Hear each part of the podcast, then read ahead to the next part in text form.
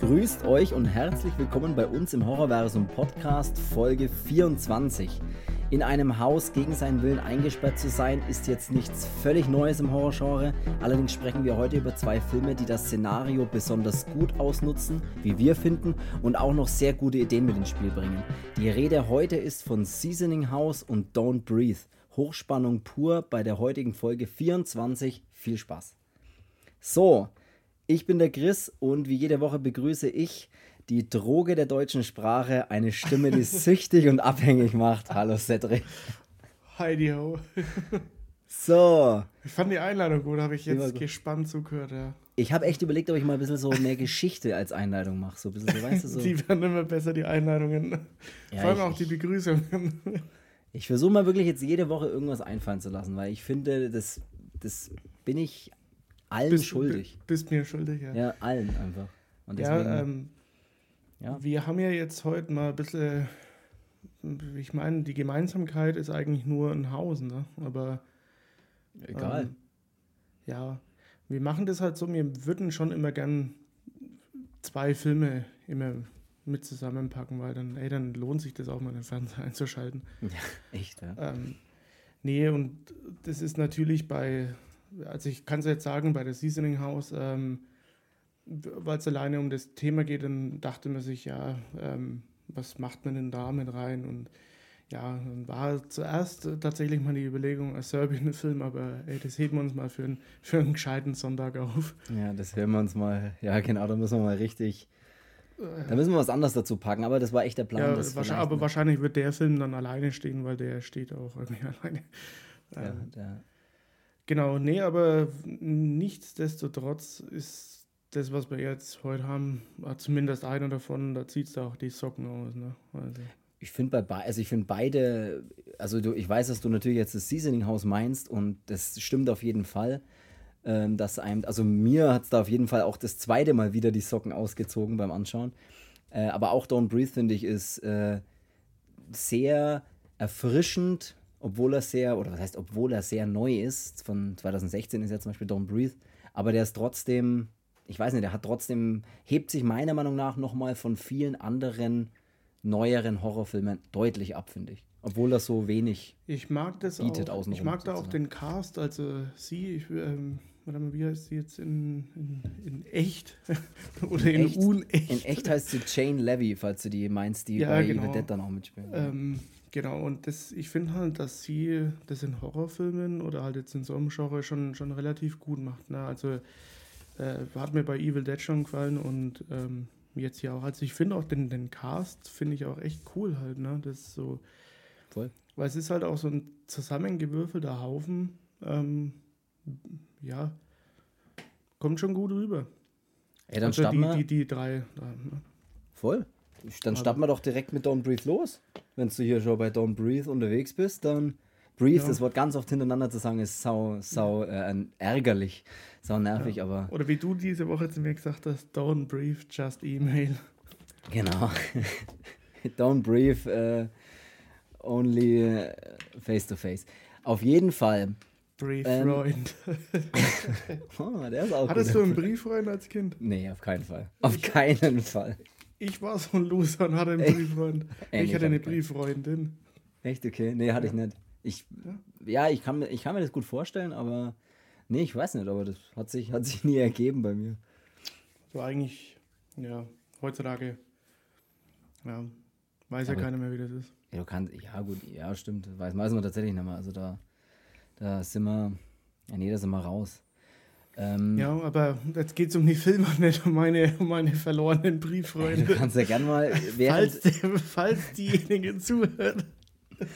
Ja, du kannst dir ja, während ich jetzt mal kurz äh, ein paar Eckdaten zu Don't Breathe äh, rausballer, kannst dir du mal überlegen, wie deine ehemal äh, ehemalige Brieffreundin hieß, falls du das noch weißt. Oh, das weiß ich nicht mehr. Don't Breathe, 2016. Also wir sind jetzt mal wieder, wir, wir haben, glaube ich, relativ selten Filme, die äh, neuer sind, weil wir sind ja so alte, wir sind ja so Fans von so alten Schinken.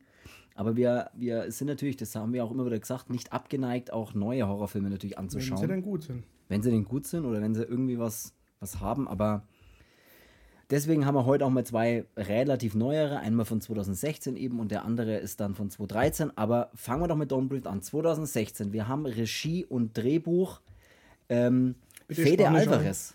Ja, Fede, Fede Alvarez. und der Mann war bei uns im Podcast schon mal zu Gast. Das klingt, als wäre er wirklich schon mal da gewesen. Das fette, war er fette Party. Und zwar ist es der Regisseur von Evil Dead, von dem ja, Remake in Anführungszeichen, Neuinterpretation, äh, wie man, kann man sich ja drüber streiten, aber von dem, glaube ich, 2013er Evil Dead, war der 2013? Weiß ich jetzt gerade nicht mehr. Egal. Auf jeden Fall ist es der gleiche Regisseur. Der hat hier bei Don't Breathe das Drehbuch geschrieben und Regie geführt und auch mitproduziert. Und wer auch mitproduziert hat, ist Sam Raimi und Rob Tappert. Das sind die beiden, die auch bei den Tanz der Teufel Filmen ja. äh, die Hand übers Feuer gelegt haben, nein, ihre Hand drüber gehalten haben, also auch die produziert haben. ähm, weil wir jetzt gerade bei Namen sind, ne, ist, ähm, ich, hatte letzte, ja, ich hatte letzte Folge, ging es ja ähm, um, um, am Anfang um Alf und ähm, da habe ich gesagt, Alf wohnt bei Willy Turner. Äh, der mhm. heißt ja nicht Turner, der heißt Tanner. Ah, ja, Willy Tanner. Also, Aber Willy Turner ist das dann der von Fluch der Karibik? Ja, der heißt eben Turner. Ja, William Turner, ja. Tatsächlich, ja. Ja, und irgendwie, ja, also sagt es mal dann auch ähm, hier, musst im Internet nochmal publik machen, der heißt William ja, Tanner. Sagt es mal den anderen. Ja. Ich gebe ähm, das mal weiter an alle. Genau, aber ja, ähm, die sind da involviert, genau in dem Film. Ähm, also nicht Willie Tanner, sondern ähm, Sam Raimi und der Tabbert. Ähm, ja, es sieht man ja schon wieder, wie gut, dass die eigentlich mit dem, mit dem Director auch zusammenspielen. Ne? In, sehr interessant. Also ich wusste, ich war, oder ich weiß nicht, ob ich es wusste, aber mir war es nicht mehr so wusste. bewusst.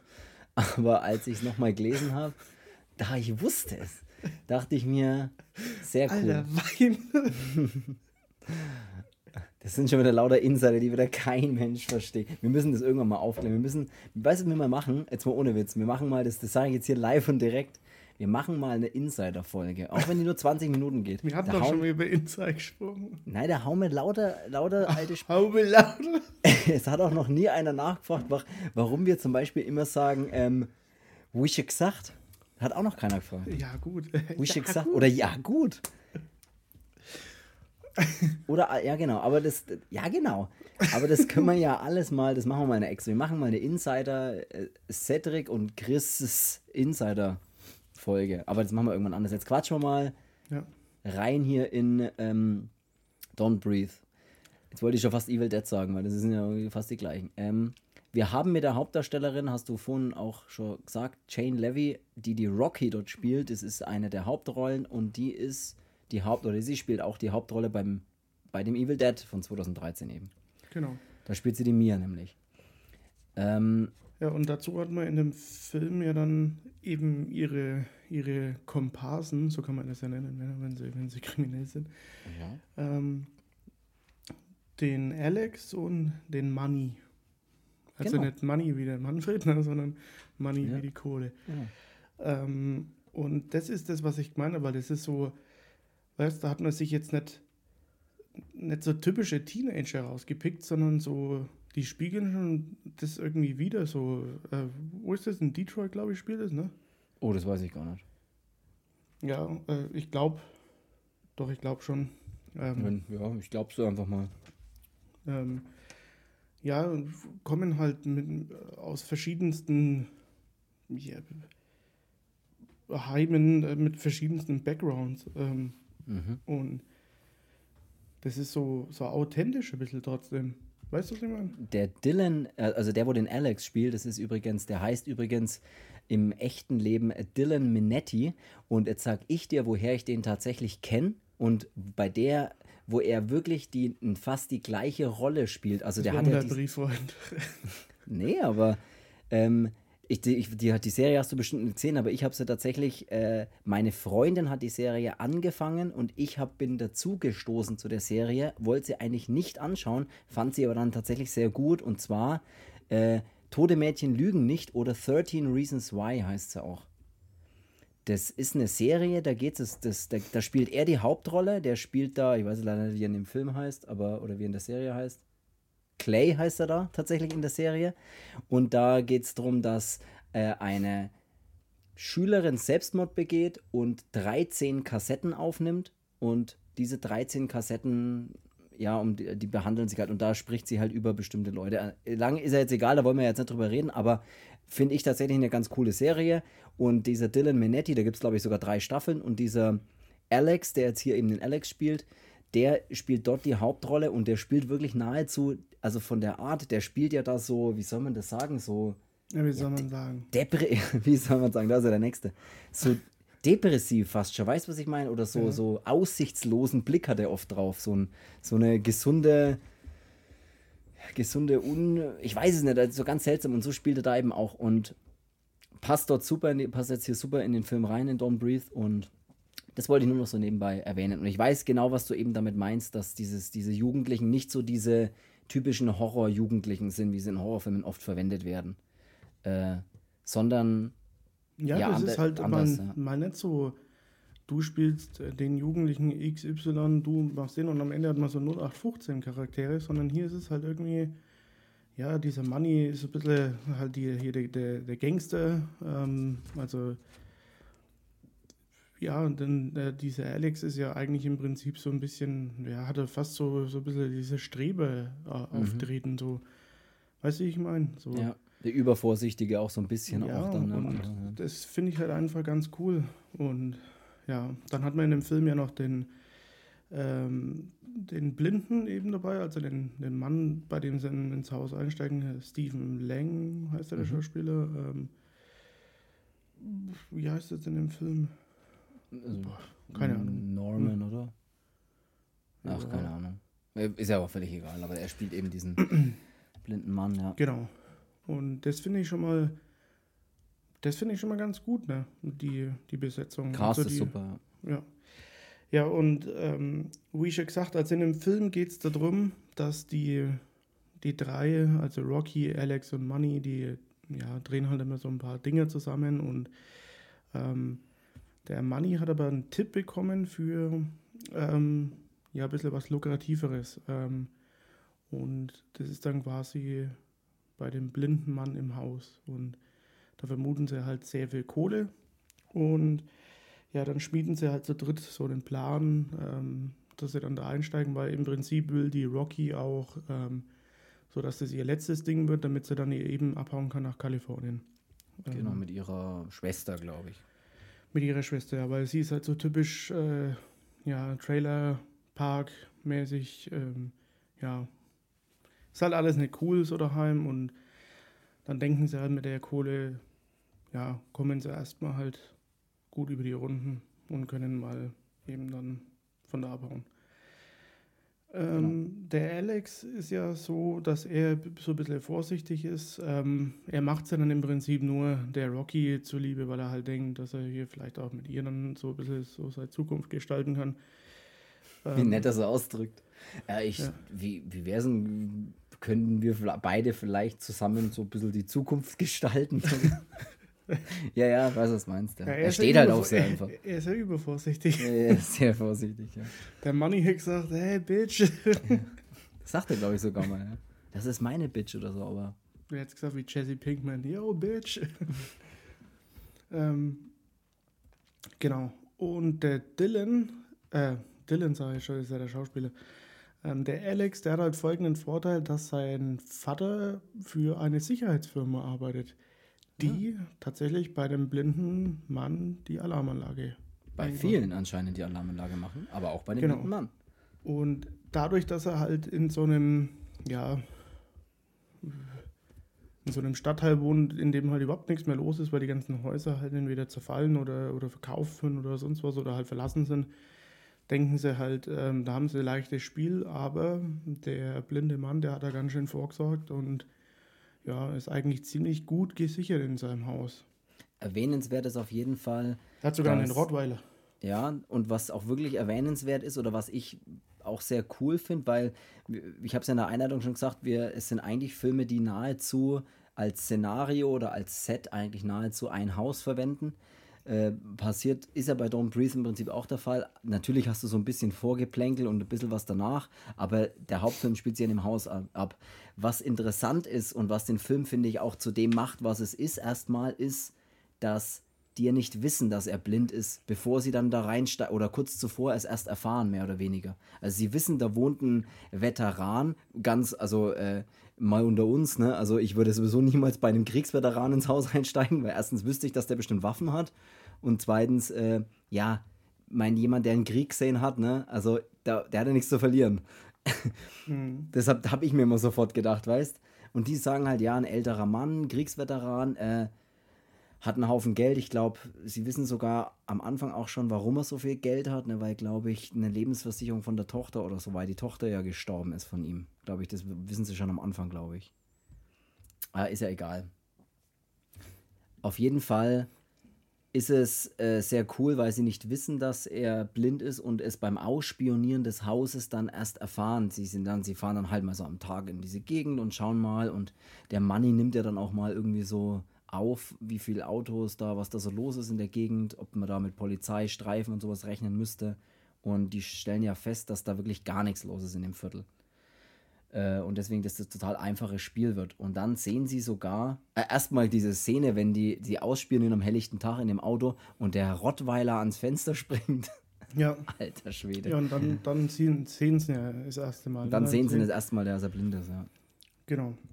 Und dann denken sie ja, ey, easy going blinder Mann. Das Einzige, was wir ausschalten müssen, sozusagen, ist ein Hund.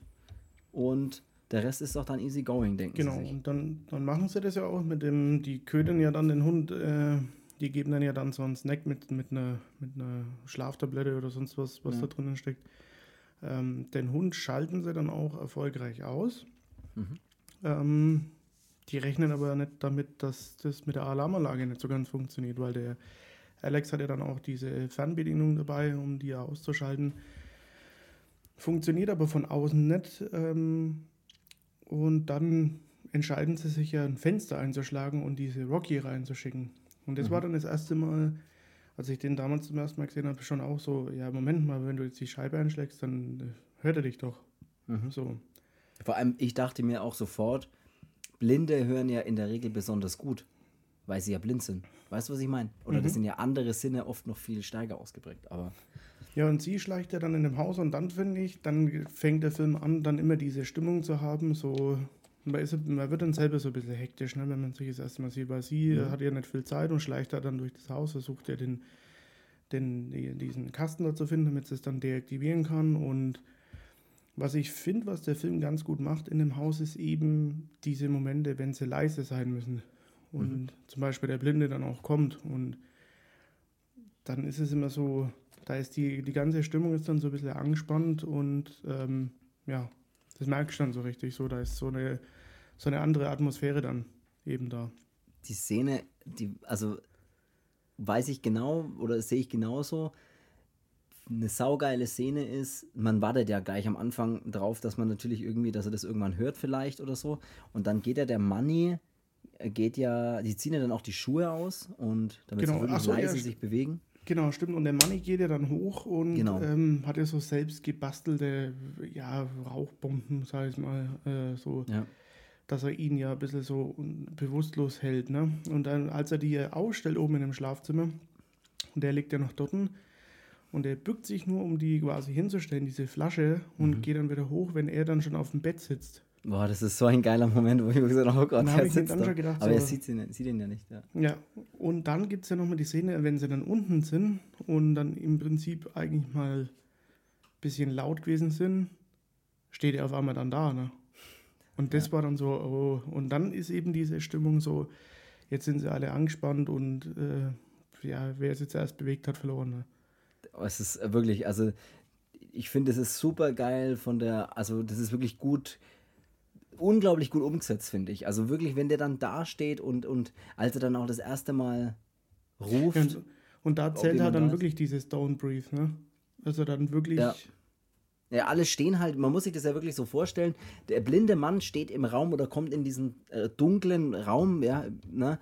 Und die anderen stehen halt da zu. jeder Raum dunkel. Ja, aber stehen, die anderen stehen halt da und er kommt in den Raum und alle stehen halt einfach regungslos da und halten sich auch schon wirklich so wie die Hand vor den Mund, wie ich es gerade selber mache, wenn man da hört ich mal reden, halten sich die Hand vor den Mund, damit sie halt einfach nicht atmen.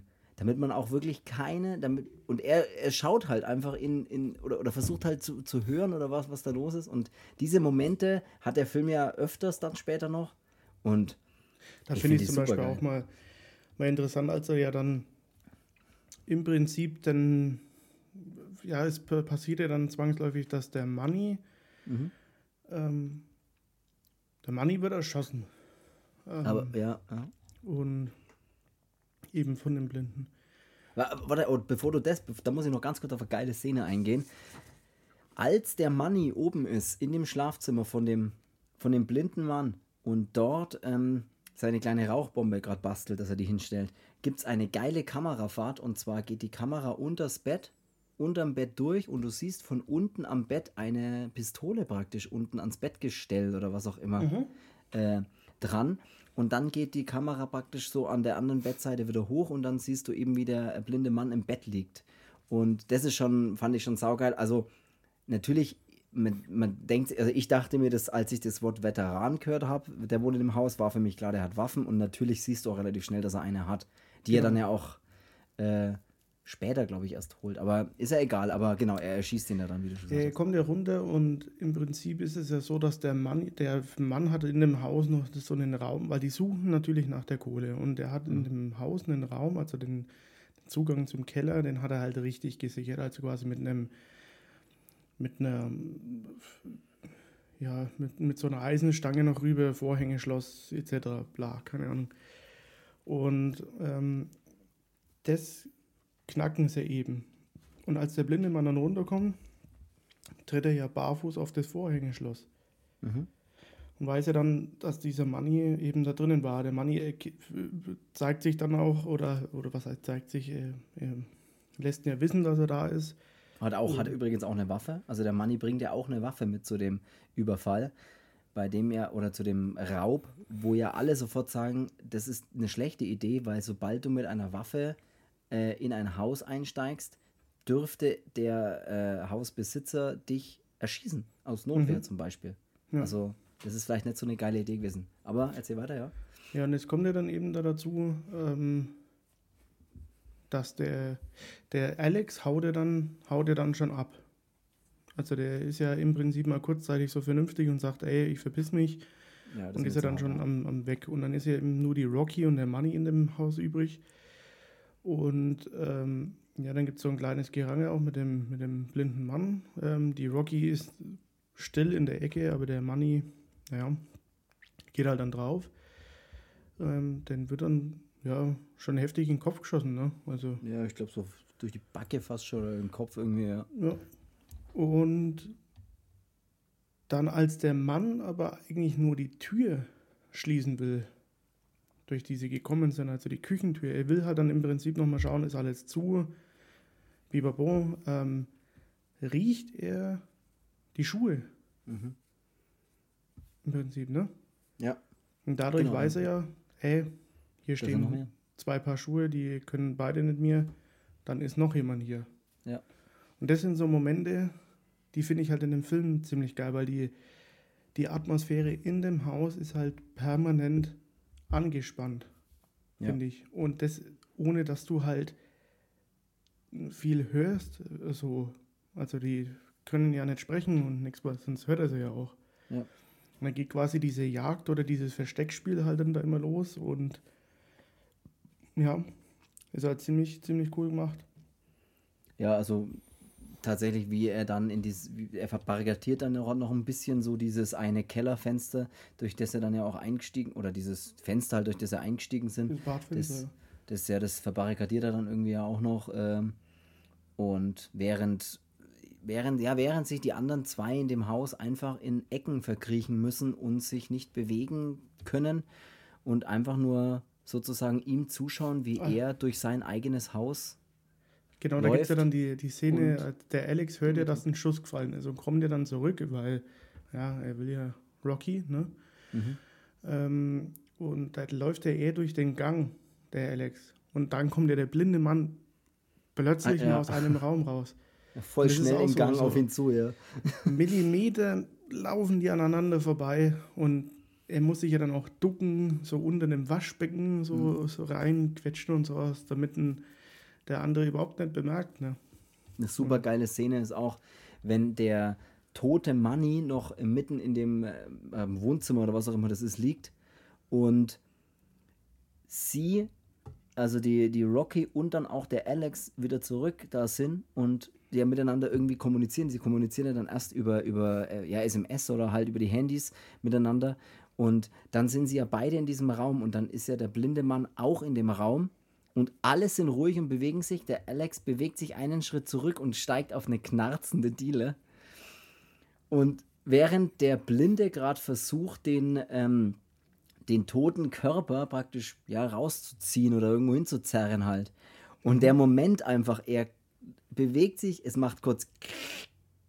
Alle bleiben stehen und es ist Totenstille. Der Blinde zieht natürlich sofort die Knarre, schaut, versucht irgendwas zu hören. Natürlich hört er nichts. Und dann weiß man ja nicht so richtig, was passiert. Er zielt ja dann auch einfach so, so quer durch den Raum. Und dann gibt es doch die Szene, als dann plötzlich das Telefon vom Money, also von dem Toten am Boden, das Vibrieren anfängt. Mhm. In der Totenstille. Und er sofort auf dieses Telefon feuert. Boah, das ist auch, hat es mir auch kurz so gerissen. Das ist aber echt geil, ja, als er dann so, weil der blinde Mann, der schaut halt trotzdem einen an, ne? Ja, ja, klar, das, das schaut er Der schaut dann diesen, diesen Alex ja dann auch an, aber kann ihn ja nicht sehen und zielt auch mit der Waffe in seine Richtung, ne? Das und das ist, ist so ein kurzer Moment so, uh, ja. soll ich mich ducken oder auch nicht? Ja, oder soll ich mich soll ich überhaupt mich bewegen? die Hand vors ja. Gesicht halten, geht der Schuss durch. Es ist, ja, er hat wirklich, der, der hat richtig geile Momente und, und äh, ja, die Momente hat er eigentlich die ganze Zeit dann, wenn sich das in dem Haus abspielt, bis dann. Ja, und es ist ja dann so, dass man am Anfang von dem Film so ein bisschen, man denkt sich halt, ja gut, mein Gott, ähm, solange sie keinen umlegen, dann steigen sie halt ein und können nach Kalifornien. Genau. Dann in dem Haus ist es aber mal so, dass man sich denkt, Alter, der ist blind, ähm, verpisst euch. So. Mhm, da hat man dann kurz unfair, mal ja, genau. Mitleid mit dem, mit dem Mann, weil ich meine, ja, es ist halt einfach scheiße. Wenn es aber dann in den Keller runtergeht, denkt man sich, Alter, warum legt denn den Mann da oben keiner um? Ja. Das ist tatsächlich auch dann diese zweite Ebene, dass er halt dann auch nicht nur Opfer ist, sozusagen. Ne? Er ist zwar das Opfer, bei dem gerade eingestiegen wird. Ja, äh, aber, aber, das ist äh, schön mit dem, mit dem wie sich halt in dem Film endet, ne? Ja. So, und auf einmal ist man halt dann voll, voll auf der Seite von den anderen halt so. Ich bin jetzt auch gerade am überlegen, wie viel wir, wir von dem Film tatsächlich erzählen wollen jetzt. Wollen ich, das ist echt die Frage. Nee, da sagen wir uns einfach mal, dass halt im Keller. Ähm da gibt es noch was im Keller. Man kann aber wirklich nicht sagen, was da ist, aber man kann ja sagen, sie gehen dann in den Keller und in dem Keller geht es dann eigentlich richtig ab, weil da passieren Dinge. Da gibt es ja dann auch nochmal so eine Szene, so mit dieser, mit dieser Nachtsicht.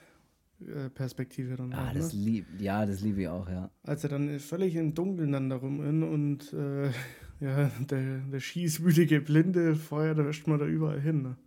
Ja, weil, weil er dann im Prinzip die Sicherung mal komplett ausmacht im Keller und dann hast du wirklich absolut gar kein Licht mehr. Also ja. überhaupt gar kein Licht mehr. Und das Bild, das wird dann so dargestellt, weil du willst ja den Film nicht in schwarz anschauen, dass du gar nichts siehst, sondern das Bild wird dann so dargestellt wie so ein, so ein graues Bild, so ein, so ein infraroten Nachtsicht. Ja, wie so ein, fast, ja, aber so, aber nicht so grünlich, wie es in den, in, den, in den Shootern immer aussieht, wenn man irgendwie beim Zocken ist, sondern so, so grau, so graues, graues mhm. Infrarotlicht. Mhm. Also, dass du wirklich nur so graue, ganz, ja, die Umrisse so ein bisschen siehst, aber halt nicht viel, nicht viel Tiefen, also nicht viel Tiefe in sowas hast. Das ist, ja. das sieht sehr geil aus, weil die dann wirklich komplett durch komplett find, also komplett dunkle Räume, wie oft ich das Wort komplett gerade verwendet habe, übrigens komplett dunkle Räume in dem Keller irren. Und auch dann einmal eine kurze, kurze äh, Sekunde ist, dass die aufeinandertreffen. Wo dann er nur kurz nach ihr ruft und dann der ja. schießwütige Blinde, was übrigens sein neuer Name ist, auch immer sofort überall hinschießt. Und das ist so verrückt, weil du weißt ja nicht, wohin sollst du dich ducken oder wohin sollst du gehen oder schauen, weil Ja. es ist einfach komplett dunkel. Sehr geil. Aber mit Dawn Breeze, ich komme mir so vor, als würde ich besonders in dem Podcast sehr laut atmen. Das ich, Ich versuche gerade schon die ganze Zeit, mich beim Atmen so ein bisschen vom Mikro wegzudrehen. Kann ich, kann ich, nicht, kann ich, nicht, kann ich nicht unterschreiben. Also höre ich jetzt nicht schlimm. Also atme, ey, atme ruhig weiter. Ja, ähm, Ähm, ja, Es gibt noch eine geile Szene und die finde ich wirklich geil in dem Film und das ist wieder mit dem Hund. Also ich meine, ich Ja. muss sagen hier, ne, ich bin hier der volle Katzenmensch, aber es war Ja, ich Filmen, das finde ich halt schon immer geil, weil es immer für so, so Spannung dazu, dazu beiträgt. Und es ist wie, wie, wie ich schon mal gesagt habe, auch ähm, bei Tenebrae. Mhm. Bei Tenebrae von Dario Argento ist das ja auch mit der Szene mit dem Dobermann. Und das ist wirklich so, da wo man immer so auf Kohlen hockt und sich denkt, Mensch, geht's? Nein und mm, mm, mach jetzt. Und das ist ja hier auch nur, dass es kein Dobermann ist, sondern auch noch ein Rottweiler und ja, das ist schon mit dem Auto dann. die Ne? Autos, die Szene dann mit dem Auto, ja, das ist. Als tatsächlich er, der, der Hund dann auch da drinnen ist und, und nach ihr schnappt und ey, ah, Und ja, also der Hund hat ein paar geile Auftritte in dem, in dem Film und die sind wirklich, wirklich geil. Ja. Ja, wie gesagt, ich da denke ich mir auch immer, als Schauspieler, ich meine, klar sind die Hunde, ja, du kannst dem Hund ja wirklich alles beibringen. ja, Aber ich bin ja sowieso ein Schisser vor Hunden, muss ich ehrlich gesagt sagen. Aber also alles, was übers Knie geht bei Hunden, so von der Größe her, dann denke ich mir schon, ui, wuff. Wuff, denkst du dir doch dann, oder? Oh, Wuff. Aber, Ich weiß, was ähm, du meinst, ja. Mit einem Rottweiler im Auto und auch wenn das, auch wenn sie weiß, da, ey, mir passiert nichts, weil der Hund ist ja, ich hätte mich so ja eingeschissen. man, also es ist, es ist auch wirklich geil gemacht. Also die Szene ist wirklich super geil gemacht. Ja, also da wäre da wär ich, da wär ich umgefallen. Also als Schauspieler, ich wär, da wäre ich ohnmächtig geworden. Ich hätte mich eingepisst und wäre ohnmächtig wie das ausgeschaut hätte. Äh, Kamera läuft, läuft, äh, Ton läuft, läuft, Action, äh, Moment, Cut, Cut, Cut. Der Schauspieler hat sich eingepisst und ja, aber weißt du, was ich meine? Der, ist Ja, ja. in, in, der, als der da einmal zu, zubeißt im Prinzip, also er erwischt es ja nicht, aber ja, es ist Hammer. Ja. Ich weiß genau, was du meinst. Das habe ich mir auch gedacht. Das ist geil gemacht. Da hätte ich gesagt, ey, halt, stopp, lasst mir raus. Ich, muss jemand anders drehen. Ja, ich, ich, Lass mir die Szene ich, weg. ich will eine andere Rolle spielen. Äh, Nein, es geht nicht. Die Katze da oder so. Du kannst dann einfach eine andere Rolle übernehmen. Ich will, der Hund muss ausgetauscht werden. Nein, es ist aber sein Hund. Genau, auf jeden Fall ähm, absolut geil. Äh, er hat dann, da, da, das ist echt jetzt tatsächlich, da will ich jetzt nicht spoilen, äh, dass dann am Keller oder im Keller eben noch geile Dinge passieren. Äh, Ja, das können wir jetzt. Der Film Ja. ist zu neu, ne? Also wo man dann auch einfach weiß, warum, warum da so ein Vorhängeschloss, warum da alles so super safe äh, ist. Der Keller ist ja auch der, äh, diese Luke, durch die sie ja auch am Anfang in das Haus schon rein wollen und feststellen, das ist, die ist so äh, gesichert, diese Luke, da kommt man nicht rein. Und später versuchen sie ja dann durch die Luke, oder ist, sind sie dann auf der anderen Seite der Luke, also im Keller halt. Ja, und der, und der Mann verriegelt es ja auch einmal noch. Und Genau noch, ja. Einmal steht er ja dann außen, als er dann durchkommt. Ach, das, das sind noch so viele Sachen dabei, wo man sich dann wirklich auch denkt, jetzt ist es aber ein bisschen aussichtslos. Und dann hast du auch immer diese Alarmanlage, die sie immer versuchen, scharf zu stellen. Dann fotzt da einmal den Alex. Aber wie, ey? Hab ich mir auch gedacht, wie, wie der den verprügelt. Da kann man vielleicht auch mal sagen, ähm, was jetzt äh, den Gewaltfaktor oder den Blutfaktor angeht, äh, weil wir reden ja trotzdem immer, immer von Horrorfilmen. Wobei, es muss ja bei einem Horrorfilm nicht immer Unmengen Blut fließen, das ist ja auch wieder. Nee, äh, und der hat, so eine, Thema. der hat so eine gute Mischung, weil das, was er, was er nicht an, an sehr harte Brutalität hat, wie es jetzt davor bei Evil Dead, ich meine, also wer jetzt sagt, in Evil Dead ist nicht genug Blut geflossen, dann Mhm. ähm, kann man auch nicht helfen. Aber hier, das ist eine gute Mischung. Und der Film macht alles, was, was man sich vielleicht denkt, ja, könnte brutaler sein, wie auch immer, muss es nicht. Das macht er mit Atmosphäre und mit dem ganzen anderen locker wieder wett. Das ist Finde ich auch, ja. Finde ich der auch. Film ist, und das ist eben von so neuen Horrorfilmen, ähm, hatte ich zum Beispiel bei Your Next, ähm, von dem, Mhm. ähm, der jetzt auch Kong vs. Godzilla gemacht hat, äh, Ich habe keine Ahnung.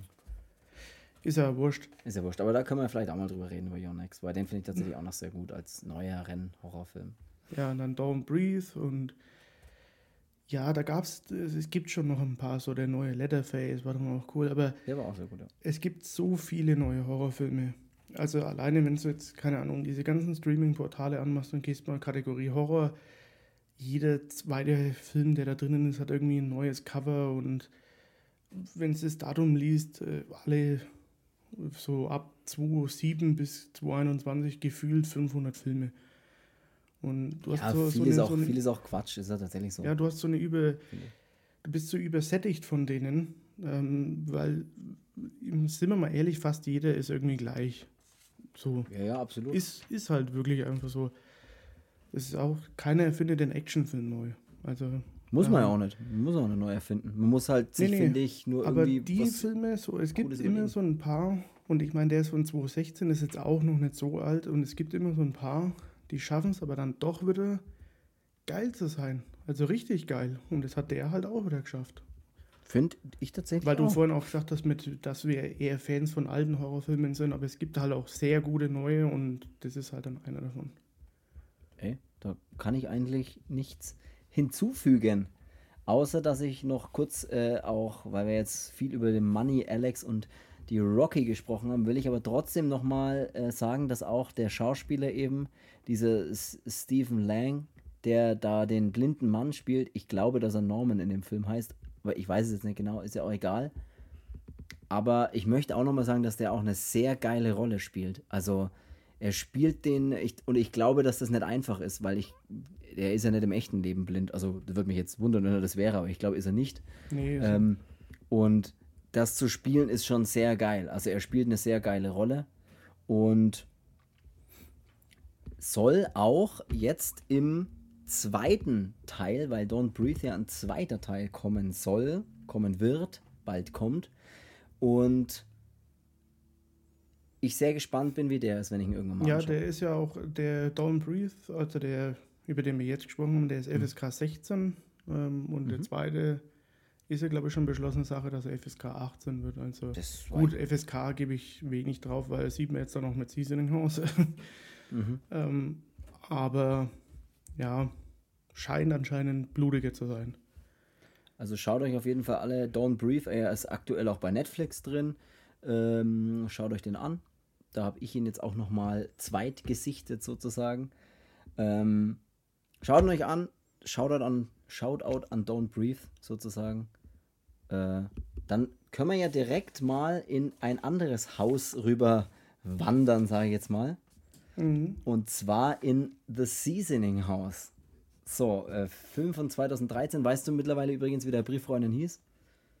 Nee, Alles klar. The Seasoning House 2013. Äh, ein britischer Horror, Thriller, was auch immer Film. Wir dachten ja, oder wir hatten ja uns ja überlegt, ob, wir, ob er so in die Raven, Re äh, doch tatsächlich in die Raven Revenge äh, Richtung geht. Geht er dann aber doch nicht ganz. Also ich würde ihn dann doch eher als einen sehr brutalen Thriller äh, sehen oder Horror-Thriller sehen. Aber da kann man sich immer drüber streiten, wenn dann die Genre-Grenzen dann immer so ein bisschen verschwimmen. Wir haben Drehbuch und auch Regie Paul Hewitt. Ähm, Hewitt, Hyde. Law- Hyatt, ich schätze mal Hewitt, Hyatt, weiß ich nicht. Tut mir leid, falls ich den falsch ausspreche. Ähm, hast du irgendwie was über den noch? Ich, Ja, der hat auch noch einen sehr, sehr guten Werwolf-Film gemacht. Ähm, der kam aber nach The Seasoning House und der heißt The Howl, Ach, weil stimmt. man- weil wir jetzt nur neulich von, von äh, bei Werwolf äh, waren. Mhm. Der hat auch noch mehr Filme gemacht, die, ich aber leider noch nicht gesehen habe, beziehungsweise wahrscheinlich dann nicht weiß, dass er sie gemacht hat. Hm, hm, Ja, mein. Jetzt soll es mal nur ums Seasoning House gehen. Also, der, der, der Howl ist echt ein cooler Werwolf-Film. Kann ich nur empfehlen. Also, echt ein super Ding. Und mit Seasoning House hat er wirklich das Meisterwerk abgeliefert. Und Ja, also nach starkes Jahr. Nach, sage ich jetzt mal, von den neueren Filmen, nach Martyrs und sowas wie Serbian-Film war Seasoning House einer der mir danach am meisten in die Fresse gehauen hat. Also der ist wirklich, als ich den das erste Mal empfohlen bekommen habe von meinem Bruder, hat gesagt, hier gibt es einen neuen Film, der geht gut ab. Ähm, ja. Und ich habe den angeschaut und habe mir dann gedacht, das, was ich gerade schaue, ist Ankern und dann hast du hier bei uns im, im Ort in, in Mülle gekauft, FSK 18. Was ich tatsächlich einfach nicht verstehen kann. Also ich kann die Einstufung nicht verstehen, weil er meiner Meinung nach so brutal ist, nicht, also wirklich auch physisch, also in allen Varianten einfach brutal ist und wirklich Misshandlungen zeigt, dass ich gar nicht verstehen kann, dass der tatsächlich einfach frei ja, Weil da ist wieder diese Scheiße. Verstehen. Ja. Manchmal ist es so. Ich finde es gut, aber ich verstehe es nicht. Ja, manchmal ist, ich finde es eben auch gut, dass er eben so durchgekommen ist. Klar, weil es ist halt für, für einen Horrorfilm-Sammler halt umso besser, aber ich habe Filme hier, die standen Jahrzehnte auf dem Index, wo ich mir denke, wollt ihr mich verarschen? Warum? Ja. Und weißt du, da ist es auch so, da geht es in, in manchen Filmen so fiktiv äh, um Gewalt gegen was weiß ich was, seien es Zombies, Monster oder sonstiges ja. halt. Und ja. hier ist es halt einfach Mensch. Und da, die hier, die, äh, ich bin pingelig, äh, FSK-Leute, so, da haben sie aber mal geschlafen halt. Also meiner Meinung nach. Ich meine, den haben sie einfach nicht angeschaut. Weil, weißt du, warum sie den angeschaut haben? Weil sie spätestens nach der ersten Szene, äh, nach der, nach der Szene, an dem die neuen Frauen kommen und die erste blutige Szene kommt, haben sie sich gedacht, tut mir leid, aber ich kann nicht weiterschauen. Äh, machen wir einfach FSK 18. Ja, oder die haben sich halt, keine Ahnung, hat irgend so, so ein Trottel wieder so gelesen, ja, geht um irgendein Haus mit irgendwo ein paar Weiber drin, ja, ist mir wurscht. Äh, wird schon passen. So. Wird Aber der ist wirklich, der ist, ich habe den jetzt, keine Ahnung, ähm, bestimmt fast zwei Jahre nicht mehr gesehen gehabt. Ja, ich auch. Ähm, und habe mir den jetzt angeschaut und denke mir, wow, ich habe mir auch gedacht, scheiße, der ist so brutal. War der, war der, wirklich das letzte Mal auch schon so hart oder war ich da einfach zu abgestumpft, weil man zu viel so brutale Sachen angeschaut hat? Aber jetzt dachte ich mir wirklich, boah, krass. Ja, also, ja, würde mich tatsächlich auch Und der hat wirklich Szenen dabei. Ja. Du ziehst da die Schuhe aus, wenn du welche anhast. Also ich persönlich habe jetzt keine Schuhe an, wenn ich auf dem Sofa einen Film schaue, aber wenn ich welche angehabt hätte, dann hätte sie sie mir ausgezogen. Mehrmals. So oft, dass ich sie wahrscheinlich am Ende wieder angehabt hätte.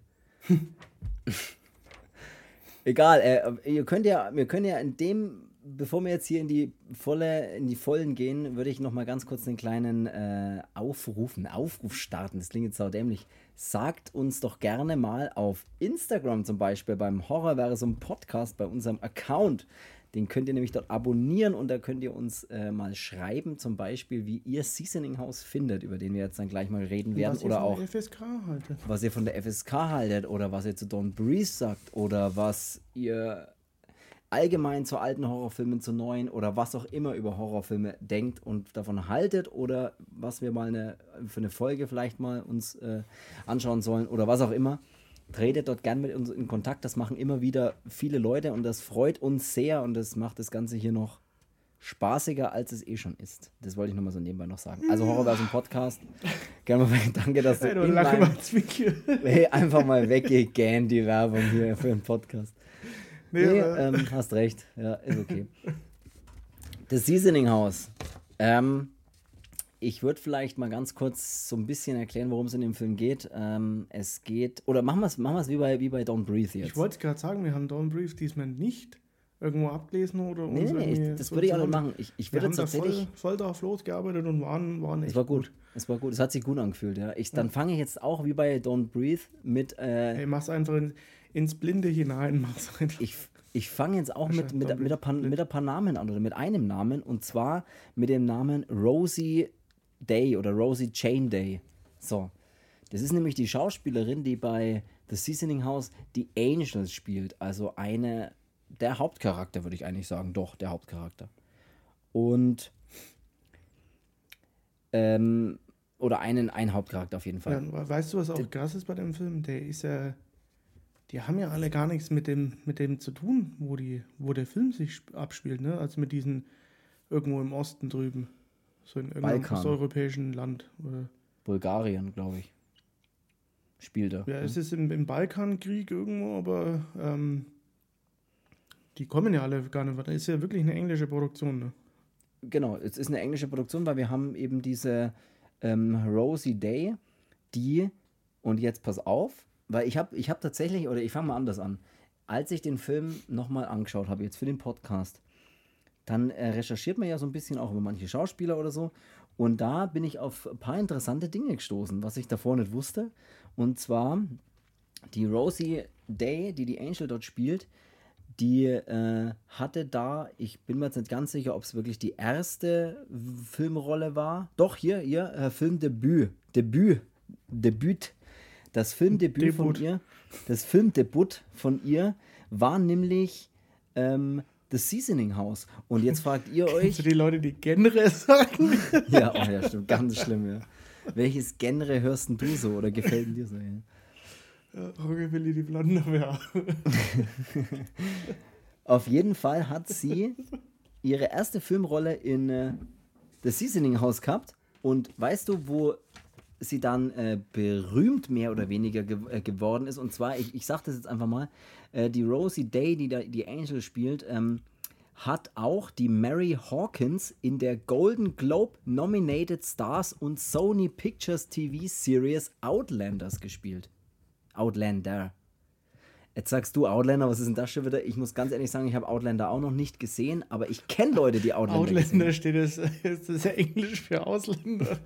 Wahrscheinlich. Da geht's, das ist glaube ich tatsächlich so eine Wikinger, auch so eine Art Wikinger-Serie oder irgendwie okay. sowas. Aber ist ja auch egal, auf jeden Fall tatsächlich ein großes Ding, eine große, eine große Produktion, viele, viele Staffeln und da spielt sie eben die Mary Hawkins. Ähm, und ist da dann berühmt geworden dadurch, mehr oder weniger. Ist auch nur eine Nebenrolle, aber äh, eine große Nebenrolle, wenn man so will, in einer großen Produktion. Ähm, was ich auch noch kurz über sie sagen will, ist, dass sie äh, vier Awards für Best Actress bekommen hat für The Seasoning House. Und. Zu Recht. Da, absolut. Und dass sie ähm, sich sehr intensiv auf diese Rolle vorbereitet hat weil sie ja eine krasse Situation, also eine krasse Rolle ist, die sie da spielt, mit äh, einer Frau, die ähm, taub ist. Also sie hat auch für diese Rolle Zeichensprache oder halt Gebärdensprache gelernt, ähm, um sie, also um die Rolle halt zu spielen, als mhm. taube Angel. Und sie sagt ja auch später, ähm, dass sie zu dem Zeitpunkt noch sehr jung und naiv war, als sie diese Rolle angenommen hat. Aber ähm, der Film einen bleibenden Effekt bei ihr hinterlassen hat.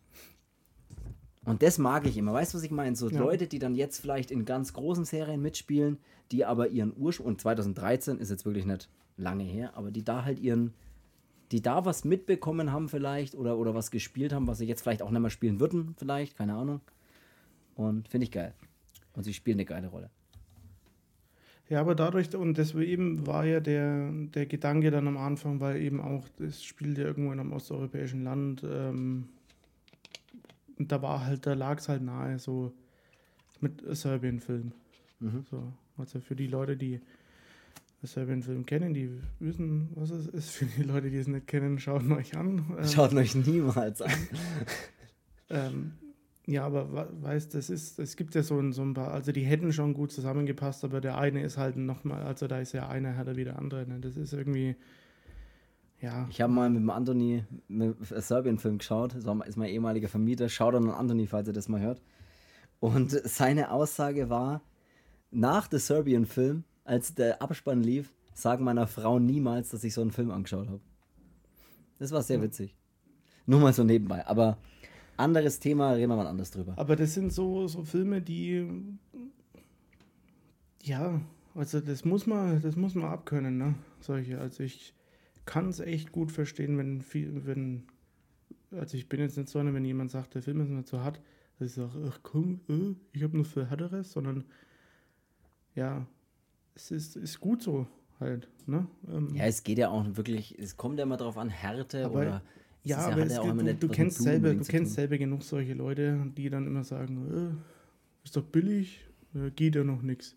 Ja, so. ja, Wenn man dann halt mal ein bisschen älter und vernünftiger wird, dann findet man, äh, puh, der hätte auch mal einen Gang zurückschalten können und wäre trotzdem, hätte trotzdem noch den Effekt gehabt. Und ja, wie gesagt, äh, wie schon gesagt, meine, sorry, ähm, mhm. bei der Seasoning House ist es wirklich so, der ist übel, der Film. Und ich finde, denn von vorne bis hinten volles Meisterwerk ist wirklich so. Die Schauspieler ja, unglaublich, also alle in dem Film. Die bringen da kann ich auch noch kurz was dazu sagen, wenn, wenn, wenn du willst, und zwar über den Goran. Weil äh, das ist mir auch erst aufgefallen, als ich jetzt nochmal angeschaut habe. Den Goran spielt ja der, also der Schauspieler, der ihn spielt, heißt äh, Sean Pert Pertwee, schätze ich jetzt mal. Ähm, und Achtung, wen, woher ich den kenne. Und zwar, ich weiß nicht, die hast du, glaube ich, leider auch nicht gesehen, die Serie, aber Gotham, die Serie. Es gibt ja eine Serie, die heißt Gotham, die ja, behandelt. Ja, ganz in der Mond wohne ich auch nicht. es gibt ja diese, diese, diese Streaming, diese Netflix, ich weiß nicht, ob du schon mal gehört hast. Es gibt, es gibt was im Fernseher. Feuerböse.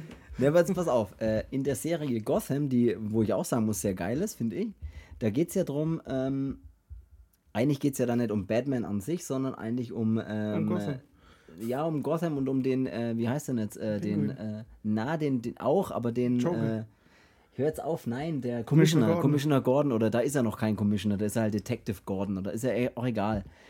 Auf jeden Fall spielt der Schauspieler, der jetzt bei Seasoning House den Goran spielt, der ja dann zum Ende vor allem auch sehr, sehr dominant oder sehr, sehr wichtig wird in, der, in dem Film, der spielt bei Gotham den Alfred Pennyworth. Und jetzt weiß natürlich auch sofort jeder Batman-Fan, wer denn, wer denn Alfred Pennyworth ist. Weiß ich nicht, keine Ahnung. Keine Ahnung. ja. Und zwar ist es der Butler von Bruce Wayne, der dann später mal zu Batman mutiert, würde ich fast sagen. Also er spielt. Also Bruce Wayne wird zu Batman und nicht Alfred ja, wird zu Batman. Genau. Und der Alfred äh, ist ja in der Serie Gotham noch in Anführungszeichen relativ jung. Also er wird halt so, ich schätze mal, zwischen 40 und 50 irgendwo unterwegs sein, weil ja Batman noch ein Kind ist, also Bruce Wayne. Mhm.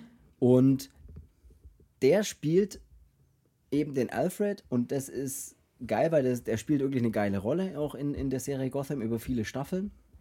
Und der spielt jetzt eben bei The Seasoning House oder hat davor, glaube ich, ich weiß gar nicht, wann Gotham gedreht worden ist, ist ja auch völlig egal. Aber er hat da den Goran gespielt und das ist eine völlig andere Rolle, die er da spielt.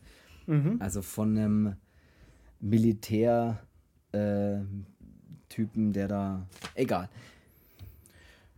Wollte ich nur mal so nebenbei noch, ne, weil mir das. Ja. Aber jetzt, jetzt habe ich echt nichts mehr über Schauspieler. Also auf beiden Zetteln habe ich nichts mehr stehen über irgendwelche Schauspieler. Das heißt, wir können uns jetzt rein über den Film Nee, das passt ja schon. Na, Wenn wenigstens mal eine Background-Infos mitbringen. Ja, das, das war es aber echt am Dafür bin ich extra um 16 Uhr aufgestanden. ja, dafür habe ich extra gewaschen und bin um 16 Uhr aufgestanden. Jetzt erzähl mal mal du, wie der Film so ungefähr anfängt. Da kann man mal reinstarten. Ja, also der Seasoning House, ähm, der Film handelt von einem Bordell, ob es, ja, wahrscheinlich eher illegal. Ähm, ich denke auch eher illegal. Das während des Balkankrieges und darüber hinaus ähm, ja von ziemlich korrupten und falschen Leuten geführt wird und da eben junge Mädchen, junge Frauen gefangen genommen werden und gegen ihren Willen ja zur Prostitution, ich weiß nicht, ob man das überhaupt noch Prostitution nennen kann. Äh, ja, ja, die werden gezwungen. Extravaganz. Ja. ja, die werden gezwungen, ähm, alles eben mitzumachen, was ähm, der zahlende Gast verlangt. Und ähm, ja, um es äh, den Betreibern ein bisschen leichter zu machen, verabreichen sie auch noch den Frauen Heroin. Mhm. Und das alleine ist schon mal übel. Also so ein Thema, weil ich meine, hm, ja, wie man weiß, gibt es ja sowas leider tatsächlich. Ähm, ist schon mal, schon mal sehr hart. Ähm, und ja. wie sie die Frauen auffangen, also das sieht man ja dann auch mal. Es ist im Prinzip in dem Balkankrieg, äh, geht es drunter und drüber, totales Chaos, jeder macht, was er will. Und die holen diese Leute einfach aus den Häusern raus. Der Anhängsel von, oder der Anhang von der, von der Familie wird erschossen, niedergemäht. Und die Frauen werden gefangen genommen. Und mhm. wer sich widersetzt, hat sowieso verloren. Und der Film fängt dann gleich an, dass die eben sich, ähm, wie viele sind es? Neun, hast du vorhin gesagt? Was neun? Frauen? Weiß ich nicht, habe ich das gesagt? Ja, ich glaube schon. Mir einfach, mir einfach irgendwas unterstellen, was ich gesagt habe, oder? Wie viel hast du gesagt vorhin? Neun? Nein, ich habe gar nichts gesagt. Äh, ey, Handy aus. We weißt du, was das tatsächlich ist? Ich muss mir einen Wecker stellen, weil ähm, die Wäsche fertig ist. Oh Gott. Ich dann, dass, ich, dass ich nicht vergesse, die Wäsche aus dem Keller zu holen. Erzähl mal weiter. Also, Ich, während, ähm, ich, während du erzählst, stelle ich, mache ich einfach mal noch 20 Minuten plus bei meinem Wecker. ähm, die ersten, oder die, was sie sich dann gefangen haben, äh, oder was sie mitgenommen haben, die Frauen, die werden dann erstmal bei dem, bei dem, ähm, äh, ja, Typen, der das? Ganze halt führt, dieser Viktor im Büro oder in seinem selbsternannten Büro aufgestellt. Und dann sagt er denen erstmal, was jetzt Sache ist, halt, was er von denen verlangt und um was es geht und wie auch Er macht es ein bisschen auf die nette Tour auch, ne? Also er macht ein bisschen so alles so. Ja, er, gibt, er sagt dann auch so, ich gebe euch Schutz und bla und bibabo und keine Ahnung, aber ihr werdet das machen, ihr werdet aber auch nie mehr da rauskommen und was weiß ich was. Und dann denkt man sich schon mal, ja, halt die Fresse, du Spast, Alter, ähm, Mhm. du gehörst weg. Und also man hasst den von Sofort. Sekunde Von, eins. ja, finde ich auch, ja. Sofort. Ähm, und seinen fetten, ekelhaften Sidekick sowieso. Ja. Äh, und ja, genau. Und um seine Macht zu demonstrieren, ähm, ja, opfert er gleich mal eine von den Frauen. Also Und Prinzip, wie er die opfert. ja, er geht dann hin und legt so ein bisschen seine Hände um die Schultern und ja, sagt dann noch was, nimmt dann ein Messer und schneidet die einfach in den Hals auf. Aber einfach so, halt Also wirklich. so, als wäre es das einfach so. Normalste von der Welt. Ja. Und das ist schon das, was den Film halt so, so hart macht, weil die das ohne, ohne Vorwarnung kommt das alles in den Film und ohne, ohne Skrupel so. Das ist Ja. so, ein Mensch zählt einen Scheißdreck halt. Das ist wirklich, Ja. das ist wirklich übel. Und das Thema ist halt einfach hart in dem Film, weil man weiß halt, es gibt halt sowas leider auch in echt. Bestimmt, ja. Ja, und das macht es halt einfach wirklich dann grausam. Und vor allem die Art und Weise, dieses dreckige Haus und da wird auf alles geschissen. So, das ist Ja, scheißegal. Ähm, ja, ja der fängt halt gleich, ja. der fängt halt im Prinzip gleich so übel an und ja, geht dann aber auch nicht mehr runter vom Gas, bis er fertig ist. Ja, das ist, also finde ich auch, der, also diese erste Szene, nachdem so die ersten Frauen geholt werden in diesen abgesperrten Gebäudekomplex da, oder dieses Gebäude halt, wo ja auch irgendwie die Fenster zugnagelt sind, also du hast da wirklich auch keine Chance auf äh, Flucht.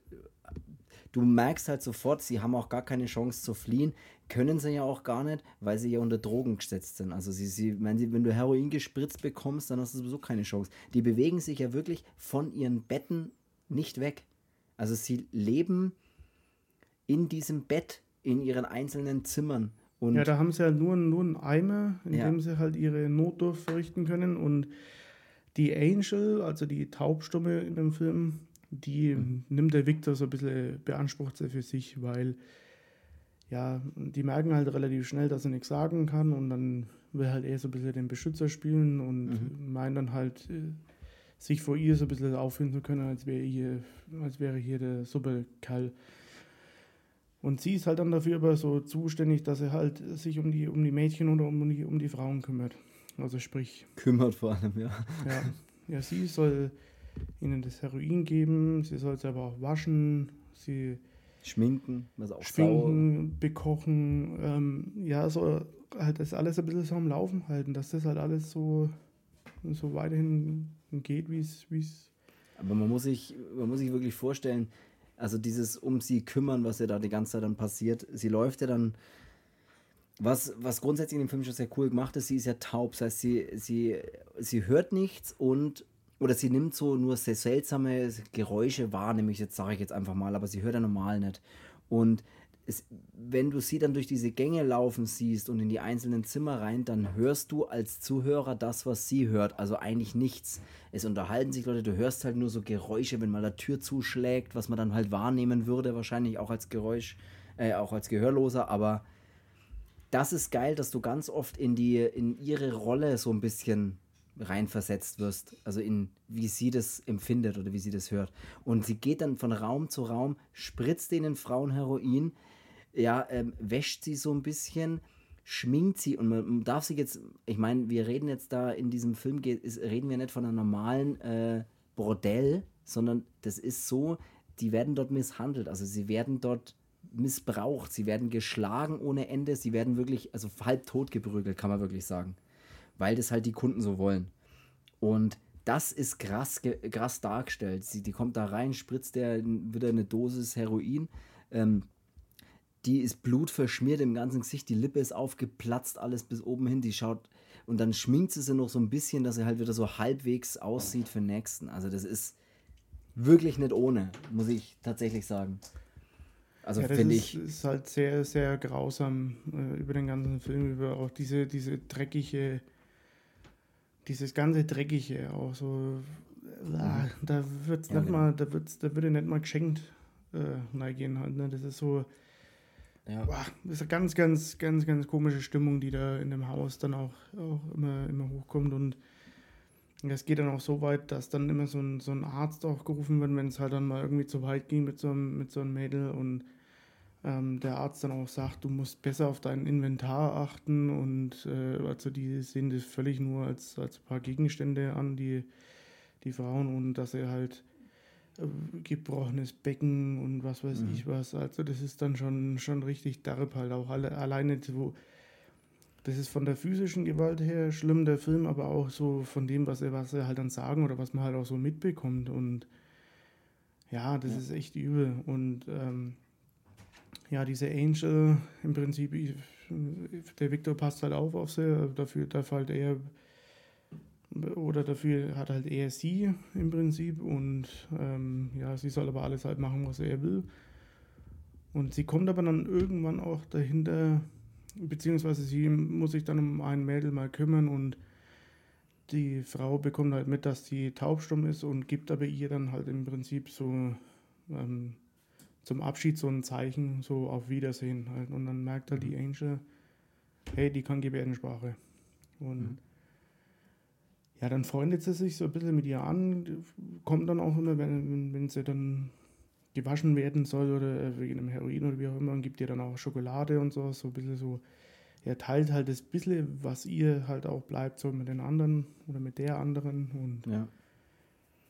Ja. Ähm, und besucht sie ja immer regelmäßig genau. dann und durch den Schacht oder durch so Lüftungsschächte. Genau, die Angel hat halt herausgefunden, dass er halt in dem Haus sich ein bisschen bewegen kann, indem dass er durch die Lüftungsschächte kriecht und kann halt dann so zu verschiedenen Zimmern kommen, mhm. indem dass er durch die Wände dann da geht. Und ähm, weil ja. sie halt auch sehr zierlich vor allem ist, ne? sehr klein, sehr schmächtig, sehr zierlich ist und dann so gerade so durch diese Lüftungsschächte sich eben in den Wänden bewegen kann, ohne eben die normalen Flure sozusagen zu nutzen, wo ja dann auch immer mal der Victor rumsteht oder dieser andere Typ, der vom Victor da der Sidekick, wie du vorhin schon gesagt hast, ist.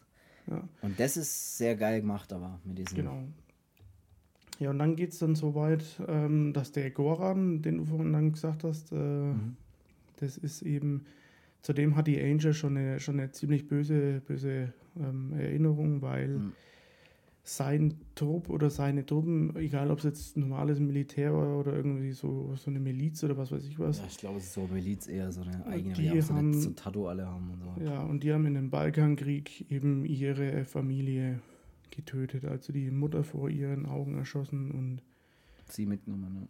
Sie mitgenommen und das, dafür war halt dieser Goran und seine Männer dann dafür verantwortlich und der Viktor war halt auch mal einer von denen, und der Goran kommt dann eben mit seinen Leuten natürlich auch in dieses Bordell und ähm, da trifft dann die Angel halt auf ihn wieder und ja, äh, der Goran bespricht dann was mit dem Victor und sagt zu seinen Männern erstmal, die sollen hier halt machen, was sie wollen. Und die haben da so einen großen Typen dabei, diesen Ivan, mhm. und der geht dann eben zu, zu dem Mädel ins Zimmer, mit das äh, die Angel sich halt so gut versteht. Und mhm. ja, der kennt halt dann natürlich auch keine Hemmungen und keine Gnade und wie auch immer, das ist immer alles wurscht. Und ja, tötet dann im Prinzip die, ja. die das Mädel. Genau, und das sieht halt so dann die, die Angel dann im Lüftungsschacht und entschließt sich aber dann einzugreifen. Und ab genau. ja, wird dann brutal. Und dann greift sie ja wirklich, also sie beobachtet es durch den Lüftungsschacht.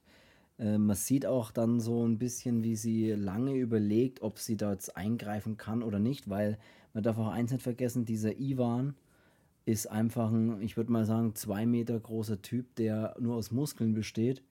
Ähm, eine ziemliche Gewaltsau, sage ich jetzt einfach mal. Und sie entschließt sich aber dann irgendwie doch nach kurzer Überlegung, sie muss da eingreifen, weil das geht, das geht nicht. Man, es hilft ja dann auch nichts mehr, weil er tötet sie ja wirklich bei, bei dem Akt und bei diesem Gewaltdingens, was er da durchzieht.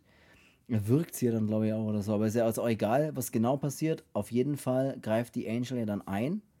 Und ich weiß gar nicht, was sie ihm da reinsticht. Ja, das ist ein Messer. Es ist ein normales kleines so ein Messer ja. irgendwie, ne? So ein und die Angel, die schraubt dann den, den Lüftungsschacht auf, klettert in das Zimmer rein und während er auf dem Bett äh, liegt und dann noch voll dabei ist, berammt sie ihn zwischen den Rippen einfach das Messer rein.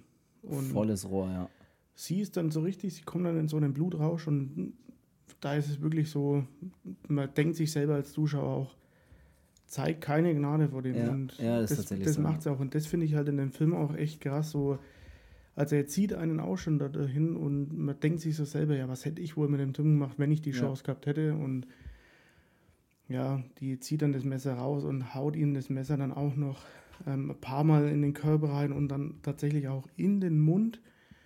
Und dann mhm. gibt es dann so eine Szene, da ist das Messer bei ihm im Mund und man sieht, wie das Messer sich durch die, im Mund durch die Backe schneidet und mhm. da wieder rauskommt halt.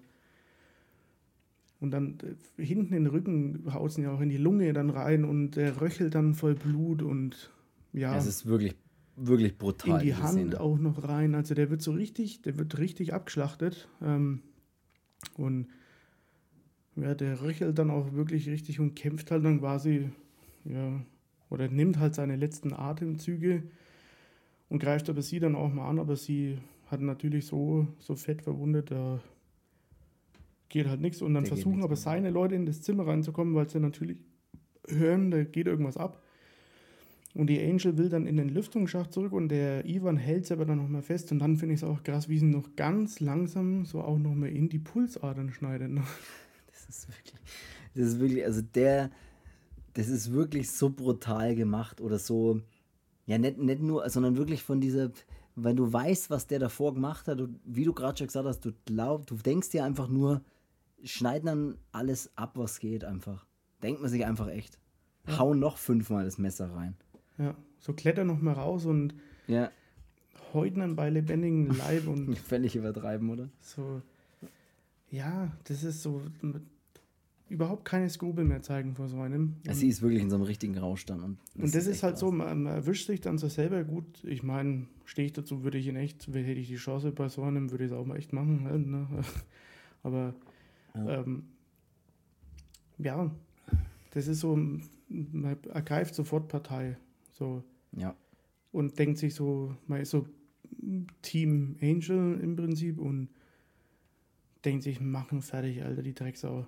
So. Man ist immer, also man ist, finde ich, sowieso immer auf ihrer Seite sofort, ähm, weil man, ja, sie wird ja dann im Prinzip aufgrund von dem äh, Vorfall merken sie ja relativ schnell, das kann nur sie sein irgendwie und hören dann auch was oder der Goran hört er dann in den Wänden praktisch und schießt dann auch mal blind mehrmals in die Wand und sowas.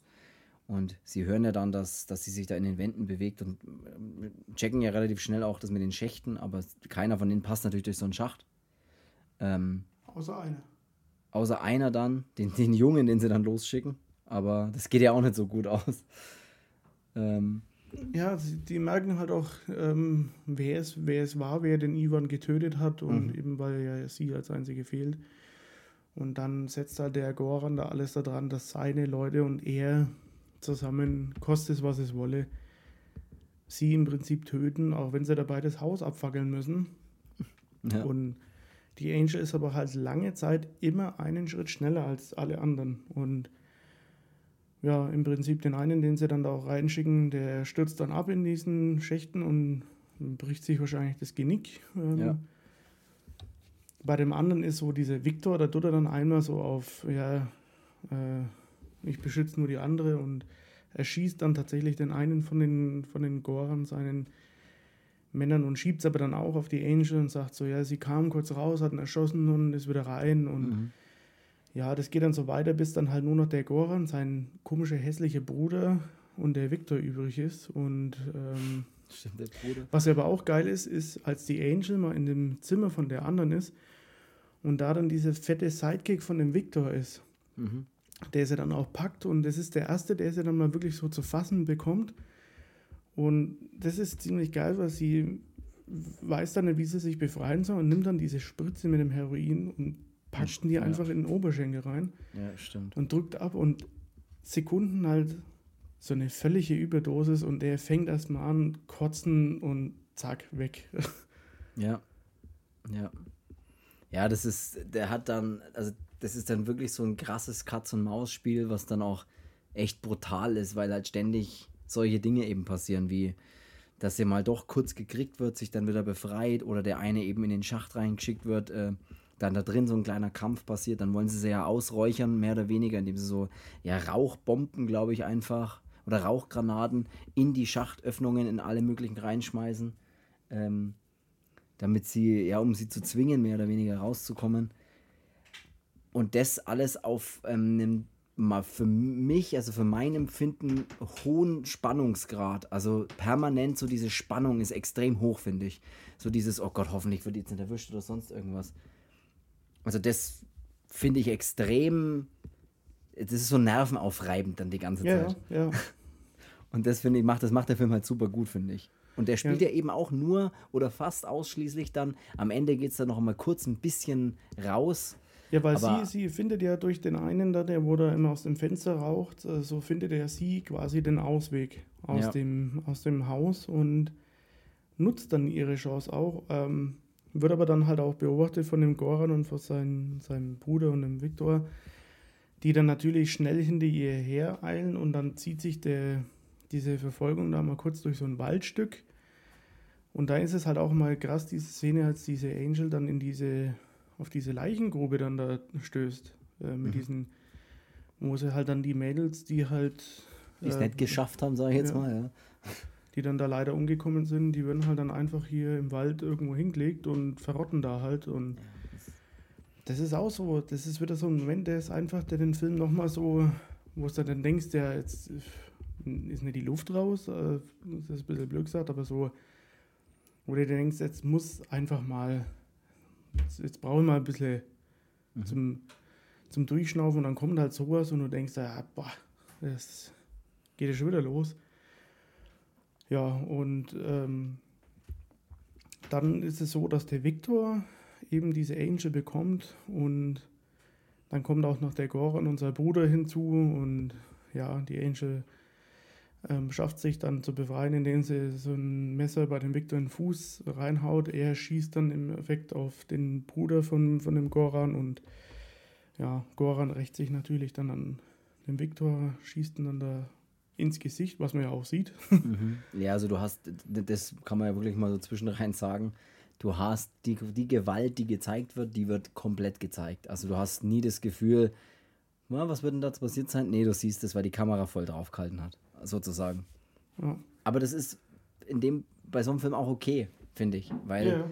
der die, dieses, diese Brutalität einfach, die der Film hat, auch völlig zeigt. Also der zeigt es ohne, ohne irgendwie Abstriche zu machen, zu sagen, ja, kann man das zeigen? Man kann und es ist sehr extrem, finde ich, in manchen Stellen, aber man kann es durchaus zeigen. Ja. Das ist krass, ja. Ja, ja, und am Ende ist ja das eben genau, kannst du noch das Ende auch noch oder ja, da ungefähr ist ja dann so eine, die Angel kommt dann bei so einer Fabrik an, ähm, läuft dann da rein und versucht sofort bei den Arbeitern halt irgendwie Schutz zu finden, was ja auch echte, echte Kerle sind halt. Ne? Also die sind ja keine kleinen irgendwie ja. Bauern oder so, sondern sind schon, sind schon gestandene Mannsbilder, sagt man. Aber und dann kommt der Goran rein und dann sieht man erstmal, was er mit seinem mit seiner Miliz oder was auch immer, das er da hat, äh, für einen Einfluss hat ne, auf diese Region. Mhm. Wenn er sagt, die sollen alle raus und dann spuren sie und, und gehen dann auch alle raus. Ähm, genau. Und dann ist eben der Goran mit der Angel allein in der Fabrik, was auch immer das für eine Fabrik ist, ist ja Keine wurscht. Habe ich mich aber auch gefragt, was, was was stellen die da eigentlich her? Ja. Und ja, die Angel kriecht dann durch ein Abluftrohr von so einer Maschine. Und der Goran geht hinterher, aber für ihn ist es dann ja eine Falle, weil er bleibt dann stecken. Mhm. Und sie ist halt klein und zierlich und man denkt, ja, die kann doch eh nicht viel ausrichten, aber genau hier war es halt dann auch wieder perfekt, ne, weil er bleibt halt einfach stecken und dann ist halt sie im Prinzip am längeren Hebel und kann dann halt einfach mal ihm zeigen, wie Ja, sich das er- anfühlt. er sich ja dann im Prinzip, und das ist wirklich, also erstmal finde ich es geil, dass der Film ähm, ist so im Prinzip so endet, mehr oder weniger fast, dass sie durch ihre kleine zierliche Art halt auch sich jetzt am Ende rettet, indem sie halt durch so ein enges kleines Rohr kriechen kann, so wie sie es den ganzen Film über eigentlich getan hat. Und so ist es ja am Ende auch und es ist sehr geil, wenn er dann stecken bleibt und selber feststellt, er kann nicht mehr alleine raus. Ja, Er kann sich nicht mehr rühren und er kann aus diesem Teil nicht mehr raus. Die Arme stecken hinter ihm irgendwie fest. Der Kopf ist aber vorne in dem Ro- also Rohr, der, Oberkörper steckt fest. Er kann sich nicht mehr rühren und sie ja dann praktisch. ja, das ist dann quasi wie bei den, bei den auch in dem Haus, weil er ist halt dann der, der wo völlig machtlos ist und halt eine Person dann quasi die Macht oder die Entscheidung über ihn hat, was Ja. halt die ganze Zeit die Leute über die Mädels da gehabt haben und ja, so bekommt er halt innerhalb von Sekunden im Prinzip alles zurück, was für was sein scheiß Clan oder was weiß ich was, was das war, äh, gestanden hat. Und die Angel zeigt dann halt auch mal, was er eigentlich für ein Wichser ist und, und lässt dann halt auch natürlich zurück. Ich meine, warum auch nicht, ne? Warum sollte man den nicht zurücklassen? Ja, klar. was ich aber dann geil finde, ist auch, dass dann diese, er ist ja total hilflos, also nur weil er halt feststeckt, der Trottel. Und sie kommt ja dann auch noch hin und schminkt ihn ja dann auch noch so. Ja. So mit dem Blut, was irgendwo ist, schminkt sie ihm noch so den zu den Lippen hin und so ein bisschen unter die Augen, so wie sie halt die Mädels geschminkt hat, Ja. mehr oder weniger. Und so ein bisschen in dem Moment weiß er auch so, weil sie stecken ja dann auch das Tuch in den Mund und Ja, dass er sich halt auch überhaupt nicht wehren kann und er weiß halt dann einfach, äh, das war's, ja. ja, das war's. Und das finde ich ziemlich ich sehr, geil, ja. sehr geil. Das ist ein sehr geiles Ende, mehr oder weniger ist es auf jeden Fall, ja. Ja. Am Ende hat er ja dann noch, ganz am Ende hat er dann noch so ein, so ein, äh, ja, das können wir jetzt eigentlich auch noch raushauen, weil jetzt haben wir den ganzen Film erzählt.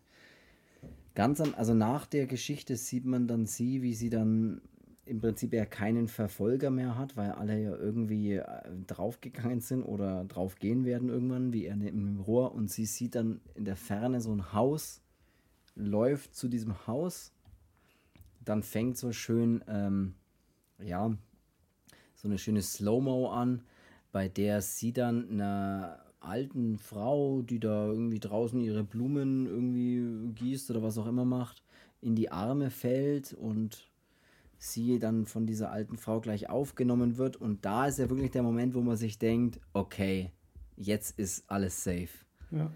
Und sie sagt dann noch so, ja, und was ist denn los, Kind und bla, und, und komm rein und, und ruft ihren Mann, der dann, wo man dann auch erstmal so sieht, ja, anscheinend auch ein älterer Mann, der da halt zusammen, eine alte Familie, die da wohnen und ähm, die werden sie jetzt bestimmt aufpäppeln und die sind doch bestimmt super. Und dann siehst du aber, dass der Mann von dieser netten alten Dame einfach der Arzt ist, der praktisch auch schon mal im Seasoning-Haus, äh, also der praktisch eher mit drin steckt, ist, aber doch, er steckt irgendwo mit drin. klar. Ja, und dann der Blick, den er ja dann hat, also als er die Tür dann Ja. zumacht, weiß ich halt nicht, ist das jetzt der Blick so, ähm, sieht mich hier jemand, weißt du, wie ich meine? So, Mhm.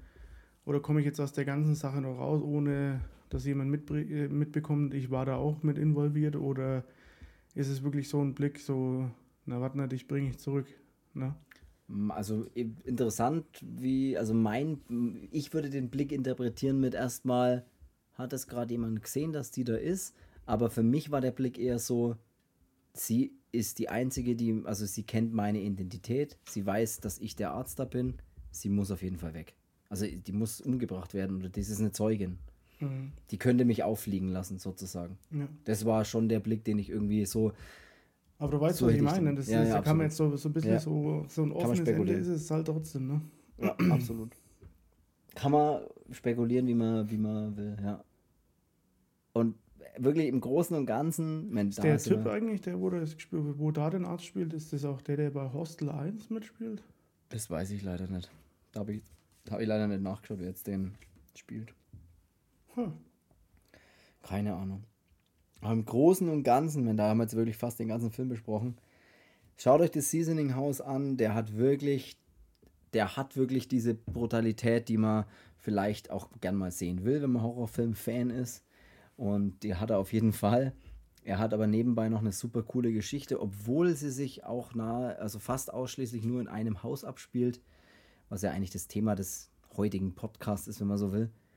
Aber er ist wirklich sehenswert und meiner Meinung nach auch richtig, richtig gut gemacht. Ich habe mir sogar noch so ganz kleines bisschen Making-of angeschaut zu dem Film. Ähm, und da sieht man auch ein bisschen, wie sie gedreht haben. Also er ist auch sehr, sehr aufwendig produziert und haben sie, wie sie da diese Räume gebaut haben und diese in so Rohren filmt man ja in der, in der Regel immer aus so einem Querschnitt, also dass du praktisch nur so ein halbes Rohr hast und so und dann diese Kamera halt mit rein kann und so.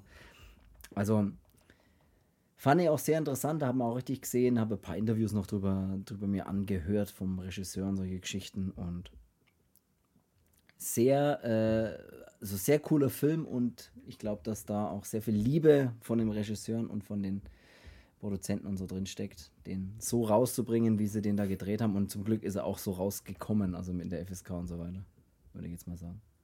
Also sehr geiler Film. Ja. Genau, ähm, dann haben wir Seasoning House und dann haben wir auch Don't Breathe, beides Filme, die ihr euch jetzt auf jeden Fall anschauen müsst. Bis nächste Woche eine neue Folge kommt von uns. Und wenn du nichts mehr hast. Nee, ich, ich schaue gerade nur nebenbei nach, ob das. Oder ob mich der alte Mann einfach an den einen davon von Hostel erinnert, aber. Ey, das weiß ich nicht. Schau ruhig noch ein bisschen nach, dann. Ey, das, äh, das hebe ich mir für, für, wann, für wann anders. Aber hebst du, genau, wir machen das wann anders. Dann würde ich sagen, soll es das gewesen sein für diesen Podcast. Vielen Dank fürs Zuhören. Es hat viel Spaß gemacht und wir hören uns nächste Woche und dann sage ich mal bis dahin. Bis dann. Tschüss.